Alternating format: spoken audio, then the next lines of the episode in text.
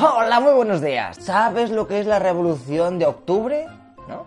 ¿Y, la revolución bolchevique? ¿Sí? Ah, pues es lo mismo. Ah, menudo susto te había dado, ¿eh? A ver, este vídeo no va a ir sobre ella, pero en esta segunda fase de la revolución rusa hubo varios tíos que manejaron el cotarro, como un tal Lenin o algo así se le conoce en su casa. Pero el que nos importa es León Trotsky, que fue el que movió los hilos para sacar a Rusia de la Primera Guerra Mundial, porque tenían una montada que pa' qué dentro, como para estar luchando fuera. Creó el Ejército Rojo, también estuvo a punto de ser el presidente de Rusia, lo que pasa que al final tuvo que declinar el puesto porque tenía orígenes judíos y sabía que la oposición se le iba a echar encima, en plan, ¡oh, mío, judío aquí, madre mía, esto es lo peor del mundo! Y al final acabó por ser comisario de Asuntos Exteriores, siendo la mano derecha de Lenin. Pero a mí algo iba a pasar que iba a cambiar todo.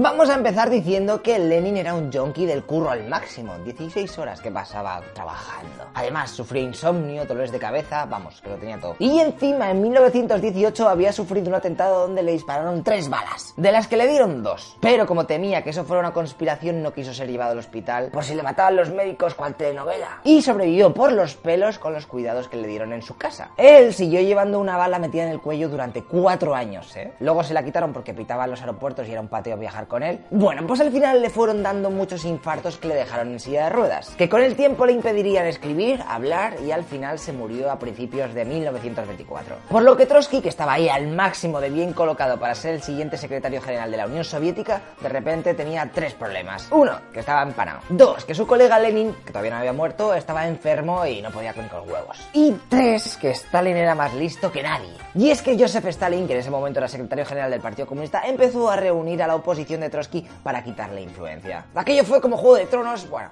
más parecido a House of Cards, pero a lo bestia. Y como todo es un jaleo, voy a intentarte hacer un resumen. Me la pela que seas comunista, nazi, que juegues al Minecraft, lo que sea. Estos son luchas de poder y las hay en cualquier lugar donde haya humanos, además de que es historia y hay que aprenderla, va. En la treceava conferencia del partido se enfrentan dos maneras de ver el futuro del gobierno. Lenin y Trotsky contra Stalin. Esta pequeña batalla la ganó Joseph gracias a que salió con Zinoviev y Kamenev. Que acuérdate de estos dos tíos que van a salir luego. Ahora que no tenía el apoyo de la dirección del partido, a Trotsky le acusaron de cualquier mierda y lo destituyeron como comisario de guerra. Lo apartaron al máximo, incluso lo deportaron a Kazajistán. Hasta que en 1929 ya se cansan de tenerlo por ahí en el país y lo expulsan de la Unión Soviética. Ok, Trotsky, adiós, ahora seguiremos hablando de ti, pero antes os quiero contar lo que pasó con Zinoviev y Kamenev. Ya que van a tener otra historia bastante curiosa, porque al final su alianza con Stalin se va a volver en su contra. Ok, habían echado a Trotsky y ahora solo quedaban tres para ver quién era el fucking boss. Zinoviev, Kamenev y Stalin. Lo que pasa que el tío este del bigote era un jodido crack en esto de pillar apoyos y pronto empezó a comer la tostada. Así que poco a poco, Zinov y Kame perdieron sus puestos importantes en el partido. De hecho, intentaron una desesperada y crearon la oposición unificada, en donde se juntarían con los partidarios de Trotsky. ¡Qué majos! Mírales, ahora quieren ser sus amigos. Bueno, ellos lo intentaron, pero no hubo manera. Así que para 1928 ya habían echado del partido a todos los jefes y partidarios de estas tres corrientes. ¡Holgorio! Pero espera que esto no acaba aquí, porque Trotsky siguió fiel a sus ideales y con su motivación contra Stalin. Pero es que los otros dos tunantes, al ver perder sus puestos importantes, rápidamente recularon, pidieron disculpas, oh, perdón, sorry my friend,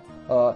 no sé, me la acabo de inventar. E incluso dijeron a sus partidarios que hicieran lo mismo, en plan, pedir sorrianda, lo hemos hecho mal, este, Stalin es la hostia. Esto sería recompensado y a los dos jefazos que lo tenían curro les pusieron en un nivel medio en la burocracia soviética. Ahí trabajando, venga. Esto para mañana me lo haces, hombre. Pero el karma es el karma, amigo. Y pronto llegó la gran purga. A ver, en 1934 asesinaron a Kirov, que era el líder del Partido Comunista en Leningrado y era bastante popular también en el Comité Central y todo eso. Así que claro, los seguidores de Stalin se apresuraron a echar la culpa a los seguidores de Zinoviev y Kamenev. Viendo todo el revuelo que se había formado, de tuvieron a estos dos tíos junto a otros 14 líderes soviéticos, los cuales serían juzgados y ejecutados en 1936. Así que de un plumazo, por si las flies se había cargado a todo el mundo y Stalin era el fucking boss of the night. De hecho, hay historiadores que dicen que el asesinato de Kirov lo mandó el propio Stalin para tener una excusa y cargarse a medio partido. Y es que el tío no se cortó ni tres, se cargó a casi todo Kiski. Fíjate que del Congreso del Partido Comunista de 1934, donde fueron 1966 personas, más de 1100 100 fueron arrestadas y de las cuales muchas morirían siendo ejecutadas. Pero esta purga no solamente fue en el ámbito de la política, que va, en el ejército pasó tres cuartos de lo mismo. Ok, pues ahora con todos estos antecedentes que te he metido entre pecho y espalda y que sabes que a Trotsky le quedan cuatro días contados y que se ha salvado de hecho porque estaba en el exilio, que si no también le daban matarile, vamos a ver qué pasa. Y atentos porque esto da papel y que aunque ya hay unas cuantas hechas. Trotsky cuando se piró del país se marchó a Turquía, ahí sigue dando caña a Stalin llamándole tirano y pidiendo la apertura política de la Unión Soviética, lo que pasa que de poco le van a valer sus cadenas del Messenger, porque Stalin empezará a perseguir a su familia. Toma nota. Comencemos por sus cuatro hijos. Una de ellas se suicida en Berlín y el marido de esta desaparece.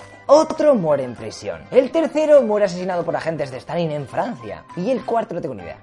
A la hermana de Trotsky, que estaba casada, cágate lorito, con Kamenev, fue fusilada al igual que sus dos hijos. Y por último tenemos a la primera esposa de Trotsky que la mandaron a un campo de concentración en donde moriría meses después. Madre mía, menudo panorama, ¿eh? Y qué de ganas de vivir se te tiene que quedar al ver semejante percal. Pero tranquilos, que antes de esto Trotsky se ha ido a Francia a vivir en el 33. Lo que pasa que allí descubren que está haciendo mierdas políticas y le habían dicho que no podía hacer eso, así que lo echan. Vale, ni seis meses había durado, así que se va a Noruega donde le conceden asilo. Lo que pasa que después de los procesos de Moscú en donde empezará todo esto de la gran purga, le terminarían metiendo bajo arresto domiciliario hasta que en el 36 puede marcharse a México, en donde recibe asilo político. Allí conocerá a Frida Kahlo, que es esta, que seguramente es una que solo tiene una ceja, y de hecho vivirá una temporada en una de sus casas hasta que Trotsky se empieza a llevar mal con el marido de ella por temas políticos. Que, por si te lo preguntas, ella estaba casada con el pintor Diego Rivera. Así, dato curioso. Así que se va a vivir con su mujer a las afueras de la Ciudad de México. Aunque en ese momento era un pueblo, pero bueno, para que te sitúes ahí en la City, pero muy lejos. Y en esa casa, en 1940, empiezan las movidas. Una madrugada de mayo de ese mismo año, un grupo de 20 personas entran en su casa gracias a que uno de los guardaespaldas de Trotsky era un agente doble y la habían untado. Así que se meten en su habitación y disparan 400 balas con sus rifles sobre la cama en la que Trotsky y su esposa Natalia estaban sleeping. ¡Oh, shit! Pero con los ruidos llegan los otros guardias de Trotsky, hay otro tiroteo y los asaltantes tienen que pirarse echando patas. Madre mía, León, te han tenido que dejar como un colado.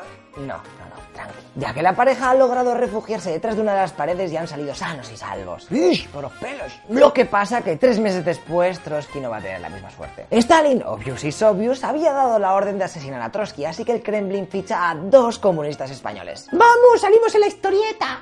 sí, bueno, pero ahora vas a ver para qué. Los dos Spanish Assassin's Creed que te estoy contando se llaman Caridad Mercader y su hijo Ramón Mercader. Así que ahora solo les falta acercarse un poco al círculo personal de Trotsky, porque su casa se había convertido en una auténtica fortaleza con kilos de vigilancia desde el último atentado. Así que el chaval se gana la confianza de una de las secretarias de León. Se hacen novios y todo, no sabes. Pero todo es parte del plan. Poco a poco va haciéndose el guay en su entorno y por fin conoce a Trotsky en persona. ¡Qué emoción! ¿Eh, ¿Lo mata? No, porque sabía que si no, no le podían hacer una serie con, yo que sé, por menos dos temporadas o así. Así que siguió visitándole durante una docena de veces. Ya era colega y por eso los de la seguridad no le cacheaban. Entonces llegamos al 20 de agosto de 1940, que es cuando Ramón se presenta en la residencia del ruso para enseñarle un artículo que había escrito. Subió al despacho de Trotsky y le dijo, oye, toma, mira lo que he escrito. Trotsky lo coge, pero dice, va, quiero una puta mierda, me voy a la ventana. Se pone así a leerlo con la window ¿Eh? Y en ese momento el español saca de su gabardina un piolet y se lo clava en la cabeza. Trotsky se pega un susto que flipas, sale de la habitación, ¡ayuda! Y se cae al suelo y queda en coma. Aunque duraría poco más, ya que al día siguiente fallecería. Actualmente, si eres un motivado comunista o simplemente te gusta la historia, puedes visitar su tumba en la Ciudad de México. Pero un momento, ¿qué pasó con el asesino? Pues a ver, pese a que su madre estaba fuera de la casa con el coche encendido para que cuando saliese el tío se fueran ahí a toda hostia, no iba a tener la oportunidad casi de salir de la habitación, ya que le pillaron allí mismo. De hecho, fíjate que la secretaria se da cuenta de lo que acaba de suceder y se intenta suicidar. ¿De verdad que todos estos meses de amor súper profundo eran solamente porque querías asesinar a Trotsky? Yo me suicido aquí, tío, que esto es una mierda. Pero los guardias la pararon, ¿eh? Culebrón al máximo. Bueno, el asesino este mercader le meten en la cárcel condenándolo a 19 años de prisión. Pero Stalin decide que eso es mucho para un héroe del país y que hay que montar la operación Nomo para sacarlo de allí. Así que tres años después organizan una estrategia para que en una de sus salidas de la cárcel para ir a los juzgados a declarar. Van a interceptar el convoy, lo cogerán, lo meterán en un coche y lo sacarán del país a toda leche por vía aérea. Todo pinta bien, se acerca la fecha y ¡zasca! Aparece por México la madre, que está pidiendo político por político la liberación de su hijo. Y claro, eso a las autoridades les trae un poco mosca, así que ponen más vigilancia sobre Ramón, frustrando de un plumazo todo el operativo que tenían montado los soviéticos. Los comunistas obviamente se cabrean que, que flipas y la ordenan que salga inmediatamente del país, que les está jodiendo. Pero ya es demasiado tarde. El Splinter Cell que se habían montado se desborona. Y fíjate lo que diría Ramón. Tuve que pasar 16 años en la cárcel por su culpa. Por la de la madre. Joder, ¿cómo nos ponemos? Y seguramente que lo hizo con toda la buena fe y ya no sabía lo que estaban haciendo los otros. En 1960 terminaría su condena y no tardó, pero, pero nada, en viajar a Moscú, en donde fue condecorado como héroe de la Unión Soviética con la Orden de Lenin, que paradójico, ¿eh? Y con la medalla de oro. Allí le enchufarán como coronel de la KGB y 18 años más tarde acabará muriendo en La Habana, de cáncer. Y por si quieres visitarle, está enterrado en el cementerio de Kuntsovo, en Moscú, el cual está reservado únicamente a héroes de la Unión Soviética. Eso sí, en la tumba le han tuneado un poco para que el nombre parezca más guay y pone Ramón Ivanovich López. Está, ¿eh? Madre mía, el poder como corroe a la gente, ¿eh? Todos contra todos. ¡Locurote! Espero que os haya molado la historieta de hoy ya, ya podéis poner los comentarios súper políticos e interesantes aquí abajo, ¿eh? Que me interesan muchísimo. Pero antes seguro que te va a molar escuchar de qué va a ir la próxima historieta de la leche. ¿Te suena la Revolución Mexicana? ¿Sí? ¿No? Buah, atento, porque si esto ha sido un culebrón, la Revolución de México es... No quieres más. De hecho, lo he tenido que dividir en tres vídeos que van a ver los siguientes este vídeo, ya te digo de qué van. Pero antes de eso, vamos a entender qué pasaba en México para que de repente tuvieran un emperador, ¿eh? ¿Te suena que tengan un emperador de México, no? Si eres mexicano, seguro que sí. Pero los empanados de los españoles a lo mejor dicen un emperador, pero sí. Pero no, está, no eran. Pues cuando, claro, cuando nosotros nos fuimos, ahí empezaron a poner cosas guays y nosotros no nos avisaron ni nada, madre mía. Ay, ay, ay, ay, menudo jaleo se montó ahí. No os quiero hacer spoiler, pero es muy gracioso todo. Y triste, con asesinatos ahí muy raros. Así que nada, seguir viendo vídeos del canal, que tenemos aquí contenido para aburrir. Y aquí tenéis nuestros datos, por si queréis contactar para cualquier cosa, por un anuncio de, yo que sé, de horchata, ¿eh? Trato guapo. O por si nos queréis regalar yate, ¿vale? Nosotros nos vemos en dos días, ¿vale? Hasta luego, loco pizzas.